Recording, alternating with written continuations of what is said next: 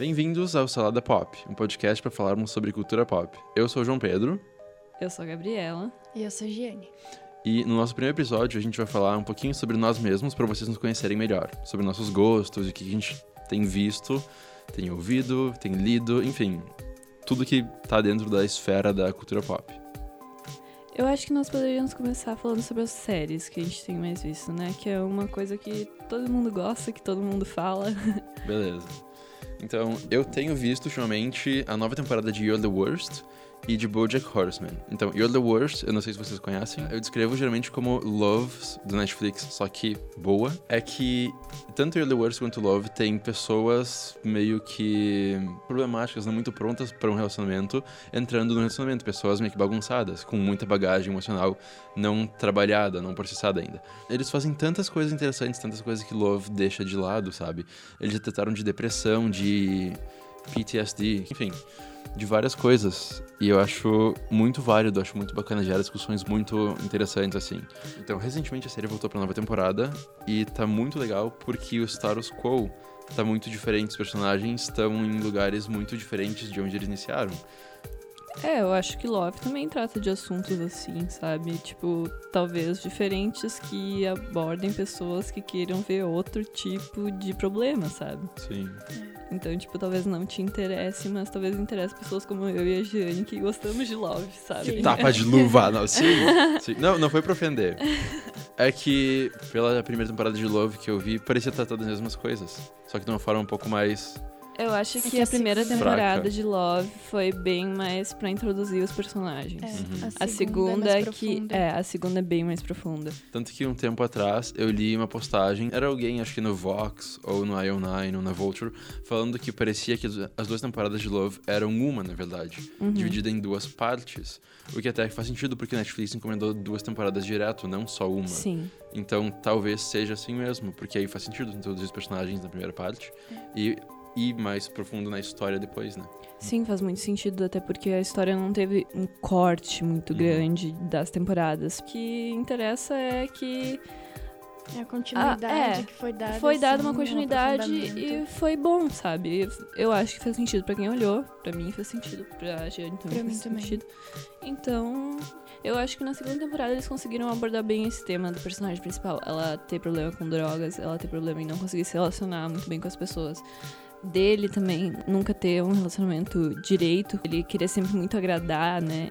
Enfim, é. são muitas coisas que acontecem. Eu acho que eles abordam muito um relacionamento real, uhum. não romantizado, sabe? É muito real mesmo. Isso Sim. que eu gosto de Love. É, e esses aspectos, assim, do ser humano real mesmo, como a Gabriela disse, aborda toda aquela insegurança, aquela coisa de querer estar lá e de querer agradar o outro, e aí como é que o outro recebe isso, sabe? Duas pessoas bem diferentes. É bem interessante. Sim, isso que eu acho interessante em The Worst também, porque são, basicamente, nas duas séries, são pessoas que deviam muito ir num psicólogo. Todo mundo devia ir no psicólogo. Todo mundo deveria ir no psicólogo. Gente, vamos no psicólogo. tipo, sei lá, se tratar um pouco, pra depois começar a. Passar os problemas criar os galhos. outras pessoas, sim. Exatamente, pois é. E realmente, eu acho que vou dar uma segunda chance pra Love no Netflix. Eu acho que tu deveria. Vai ser muito bom. Ver ainda a segunda temporada, tu vai sentir mais completa essa história que não ficou completa na primeira temporada. E eu acho que tá vindo essa onda de séries e filmes com essa pegada mais real, realista, que a gente não quer mais ver aquela coisa idealizada que a gente não consegue atingir. A gente quer ver mesmo os problemas mostrados ali. E uma série que eu comecei a ver agora, que é The Fosters, tá mostrando muito isso. Ela mostra uh, problemas reais do mundo real, né? Eu comecei apenas na primeira temporada, tem na Netflix três temporadas, mas a série tem cinco. Basicamente é formada uma família que são duas mães, que elas têm um filho que é biológico de uma mãe que é de um casamento anterior e eles adotam mais dois filhos que são gêmeos. E aí chegam uh, outras duas crianças que elas acabam tendo que deixar ali na família e vão abordando muitos e muitos temas. Não sei se vocês conhecem já, já, já viram. Recomendo muito para vocês verem. Fala de todos os temas, como racismo, feminismo, fala sobre esses problemas sociais. Eu, eu acho muito legal isso envolvido numa série, numa coisa que tu vai maratonar ali e tu ainda vai aprender, sabe? Então, isso eu acho muito interessante. Um dos atores dos feiticeiros de Waverly Place tá na série, não tá? Sim, ele Foi faz assim o. Jesus, eu acho. Voltando ao assunto de The Worst You Love, outra série que aborda muito bem essas questões não resolvidas, que se a gente não trata, acabam nos ferindo muito mais do que ajudando. BoJack Horseman, Sim. da Netflix. A quarta temporada estreou recentemente, eu tô na terceira ainda, tô na metade da terceira. Mas eu tô achando incrível. Eu nunca pensei que uma série sobre um cavalo fosse me fazer pensar tanto sobre a vida. Tem um episódio onde ele tá num casamento e ele vai falar com a noiva, vai dar um conselho pra ela, né? Mas é tudo baseado na vida dele. E é tão impactante aquele momento, porque tu conhece muito mais o personagem e tu vê como ele é danificado. É, é- é muito bom. Eu já assisti as três temporadas, não assisti a quarta ainda. Naquele protagonista idealizado, assim, tipo, fala de todos os problemas dele, ele é cheio de traumas. E isso vai sendo abordado durante a série e tu vai gostando dele cada vez mais, né? E tem vários personagens mais complexos também, uma história, assim, bem interessante, muito. Eu acho que essa fase do herói perfeito já passou faz É. tempo. A gente quer pessoas, gente como a gente. E ainda não tem, sabe, gente como a gente lá. Tipo, o sistema de Hollywood ainda é muito fechado ao padrãozinho, né? Tá melhorando Tá aos melhorando poucos, né? aos Pequenos, poucos, né? é, a passo de formiga. É, sim, realmente. Eu tava vendo a lista das séries novas dessa fall season lá fora e, predominantemente, eu só vi uma chuva de bosta, assim, sabe? Eu achei muito, muito, muito ruim tudo, tudo, tudo, assim, que eu vi ali. Parece que eles não perceberam que a gente não quer mais coisas assim, com pessoinha perfeita. Ou, tipo, séries sobre o, o protagonista hétero, branco, que vai cuidar da família, alguma coisa assim, sabe? Mas não, É. não, não cola mais. Tem esses micromachismos e esses racismos. São questões que a gente ainda tem que problematizar e a gente vai continuar problematizando até mudar. O que mais vocês estão assistindo? Ou estão esperando voltar, ou começar, ou querem muito ver? Meu eu quero Deus. muito a próxima temporada de lá. Ah, eu, eu tô com bastante paciência. Assim, no início, quando eu comecei a ter a Netflix e que as séries demoravam, tipo, meu Deus do céu, horrível. Mas agora, tipo, que tem muita série pra gente consumir, eu já não sei mais o que fazer da minha vida, porque eu só quero ver todas. Tem uma outra série, assim, falando de relacionamentos, também essas coisas que eu acho muito interessante, tem na Netflix. É Master of None. Do Aziz É, Ansari, né? sim. Eu gosto muito dele. É muito boa. É, Master of None, eu li uma postagem sobre. Uma entrevista, na verdade, com o Aziz, onde ele fala que não sabe se tem uma nova ou não. Foi só algo é incerto. muito sobre a vida dele, né? Sim. E, se eu não me engano, ele disse que ultimamente na vida dele não tinha acontecido nada que valesse a pena, assim, Isso. fazer parte da série. Uma série que eu quero muito ver, The Handmaid's Tale, o conto de Aya, em Sim. português. Ai, meu Deus, esse nome em português eu achei horrível, mas assim, a série parece ser incrível. Falam muito que é muito difícil olhar a cena mulher, porque tem muita cena de estupro. Mas eu quero muito ver essa série. Porque ela é uma série revolucionária. E a gente, como estudantes de audiovisual, a gente precisa ver esse tipo de coisa. Então o Emmy, que vai ser agora dia 17 de setembro, já teve muitos prêmios que saíram. E a Rory, de Gilmore Girls, eu não lembro agora o nome dela, mas ela já ganhou o Emmy por participar em The Handmaid's Tale numa cena que eu só sei que eu quero ver a cena. Sabe, tipo, eu não, eu não sei nada quase sobre a série, mas eu sei que eu preciso ver. Todo mundo tá falando, foi indicada vários prêmios. Tá todo mundo, tipo, louco por essa série. E o Westworld, né? Sim, sim, é que Westworld é da É da HBO, HBO. Handmaid's Tale é do Hulu, que não tem no Brasil. É, da Hulu. E daí algumas coisas do Hulu chegam aqui através de outros meios, mas por enquanto nada. Handmaid's Tale, não sei muita coisa sobre, mas eu sei que é com a Elizabeth Moss, a protagonista. Uhum. Eu Falam acho que ela ela tá incri- maravilhosa. Sim, eu acho ela incrível. Eu tô adorando como ela tá ganhando mais destaque agora, porque ela já fez Uhum. Top of the Lake, que não sei se vocês viram, tem Netflix também. E ela tava num filme com o Marco Duplass também, que é um cara que eu adoro. Ele e o Jay Duplass, que é o irmão dele. Eles têm uma produtora que é Duplass Brothers. E eles são incríveis, eu gosto muito. Bom, mas enfim, eu gosto de como ela tá tendo destaque agora, como tá todo mundo vendo como ela é uma atriz boa. Eu tô curtindo muito isso. Uma série que eu tô aguardando muito voltar é Jane the Virgin, da CW. Eu nunca pensei que fosse gostar de uma série da CW, além de Gossip Girl. Mas Jane the Virgin é incrível, meu Deus. É incrível. A primeira temporada começa com a Jane, que é uma garota de 20 e poucos anos, se não me engano. Virgem. Ela vai no médico e fica acidentalmente inseminada, artificialmente, com o cara que ela tinha uma crush, que é o Isso. chefe dela. Isso. E eu acho que eles já ficaram, não sei. E daí ela ficou com outro cara, ela tá com o. ela- eu com Michael. Michael, isso. Enfim, é uma novela mexicana.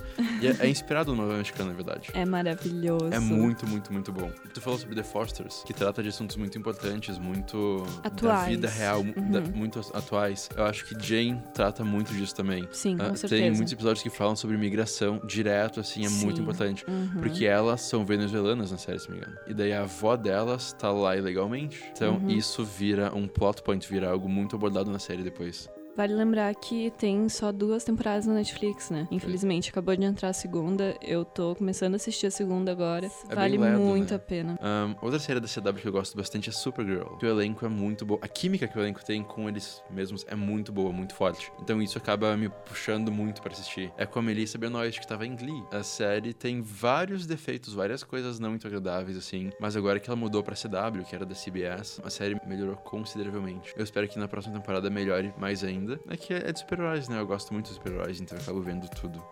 Mas um filme de super-herói, assim, que dá pra dizer e é muito bom, é esse da Mulher Maravilha. Eu vi duas ou três vezes no cinema, achei incrível. Eu vi até dublado. Vocês já devem ter visto, com certeza, né? Se não viram, é spoiler, então não nos crucifiquem. Mas aquela parte que a Antiope morre, nossa, Nossa. muito, muito, muito triste.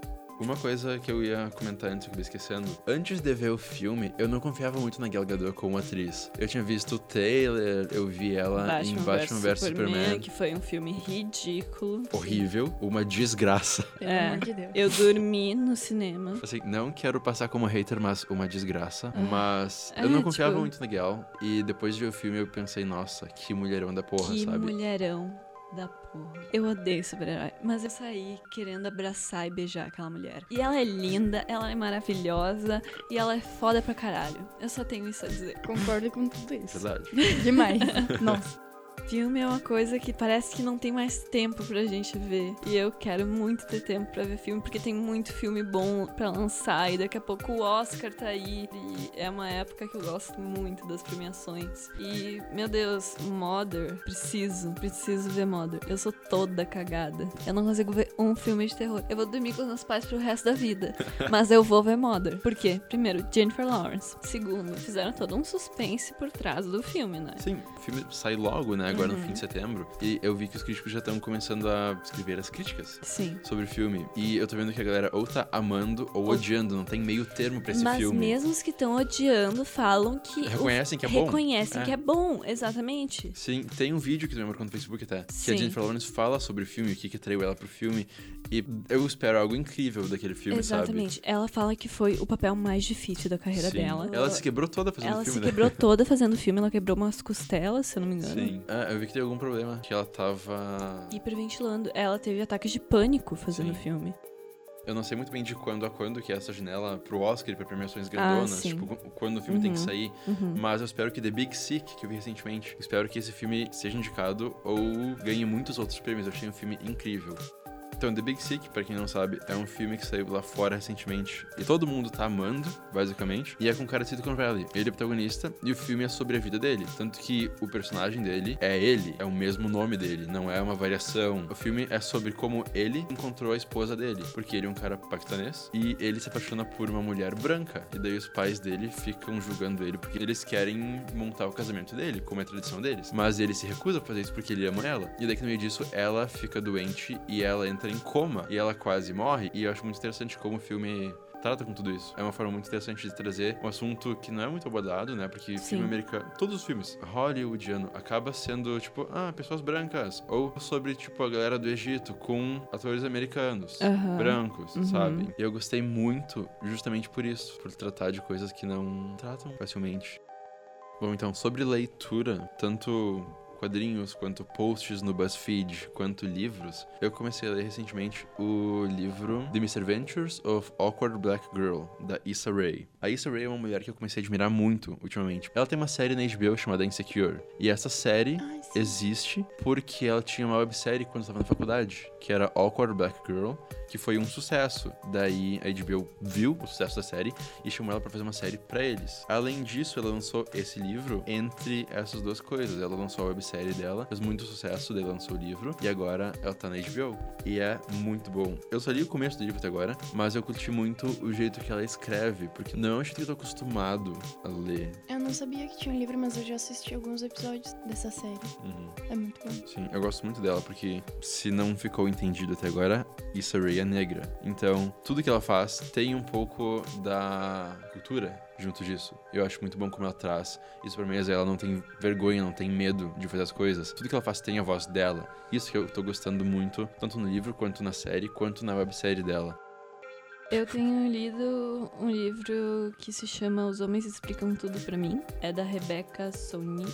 No início eu achei que era um livro só sobre mansplaining, né? Porque atrás do livro a autora conta que o que levou ela a, a escrever esse livro foi que ela tava numa festa e um cara veio conversar com ela falando assim: Ah, tu é autora, né? Não sei o quê. Ela falou: Ah, sim, eu escrevi um livro sobre tal coisa. E daí ele diz: Ai, mas tem tal livro que tu tem que ler. E daí ele começou a falar, falar, falar, falar, não sei o que, não sei o que, explicar o livro pra ela. E a amiga dela do lado, assim, tipo, uh, ela é autora desse livro. E daí ela disse que a amiga dela teve que falar umas três vezes isso até o cara, tipo, se mancar que ela realmente tinha escrito o livro que ele tava falando, sabe? O quanto é difícil pros homens perceberem esse tipo de coisa, né? E aí ela vai entrar em muitos assuntos. Ela vai entrar desde o micromachismo até o assassinato. O livro ele é bem pesado, ele é bem denso, ele vai falar sobre muitos casos de estupro, muitos casos de assassinato, mas o livro é muito bom para entender como é que isso funciona, entender desde o início, sabe? Que eu tenho lido ultimamente é um livro sobre música, que é Como Funciona a Música, do David Byrne. Não sei se vocês conhecem Talking Heads, mas é o vocalista. E ele fala assim de todo o processo de começar no mundo da música, de começar a compor, começar a tocar em um lugar pequenininho. Ele fala também da história da música, tipo, como é que cada estilo foi surgindo de acordo com o lugar, de acordo com a cultura. Ele fala também do processo de organizar essa questão de ter uma banda com outras pessoas, também fala do ponto de vista dele, é muito interessante. E eu não terminei ainda, mas tá sendo muito bom. Último, mas não menos importante, eu também tô lendo Aquaman. um, a DC Comics fez um renascimento, como eles chamam, recentemente.